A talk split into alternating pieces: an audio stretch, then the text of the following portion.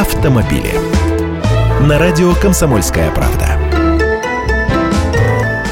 Здравствуйте, я Андрей Гречаник. Автопром будут поднимать за счет льготных кредитов и государственных закупок для чиновников. Правительство дополнительно выделит 25 миллиардов рублей на поддержку отрасли. Ряд документов, подготовленных Минпромторгом, уже подписал премьер-министр.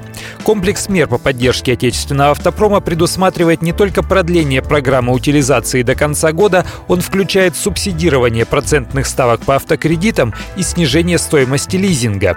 По словам главы Минпромторга Дениса Мантурова, субсидирование ставок по автокредитам будет производиться из расчета 70% от ключевой ставки. Сейчас она составляет 14%, то есть процентная ставка по кредиту снизится примерно на 10%.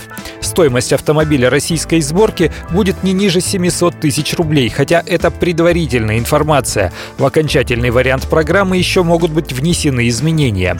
Вот момент, вызывающий интерес. Дополнительно выделяется около 600 миллионов рублей на закупку муниципальными образованиями трамваев и троллейбусов и почти 11 миллиардов рублей на закупку автотранспорта федеральными органами исполнительной власти.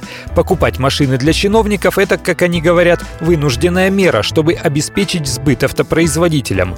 Если исходить из того, что средняя цена нового автомобиля сейчас составляет около миллиона рублей, то речь идет о покупке примерно 10-11 тысяч автомобилей. Это немало. Примерно столько машин в месяц в России продает Renault или Nissan. Автомобили.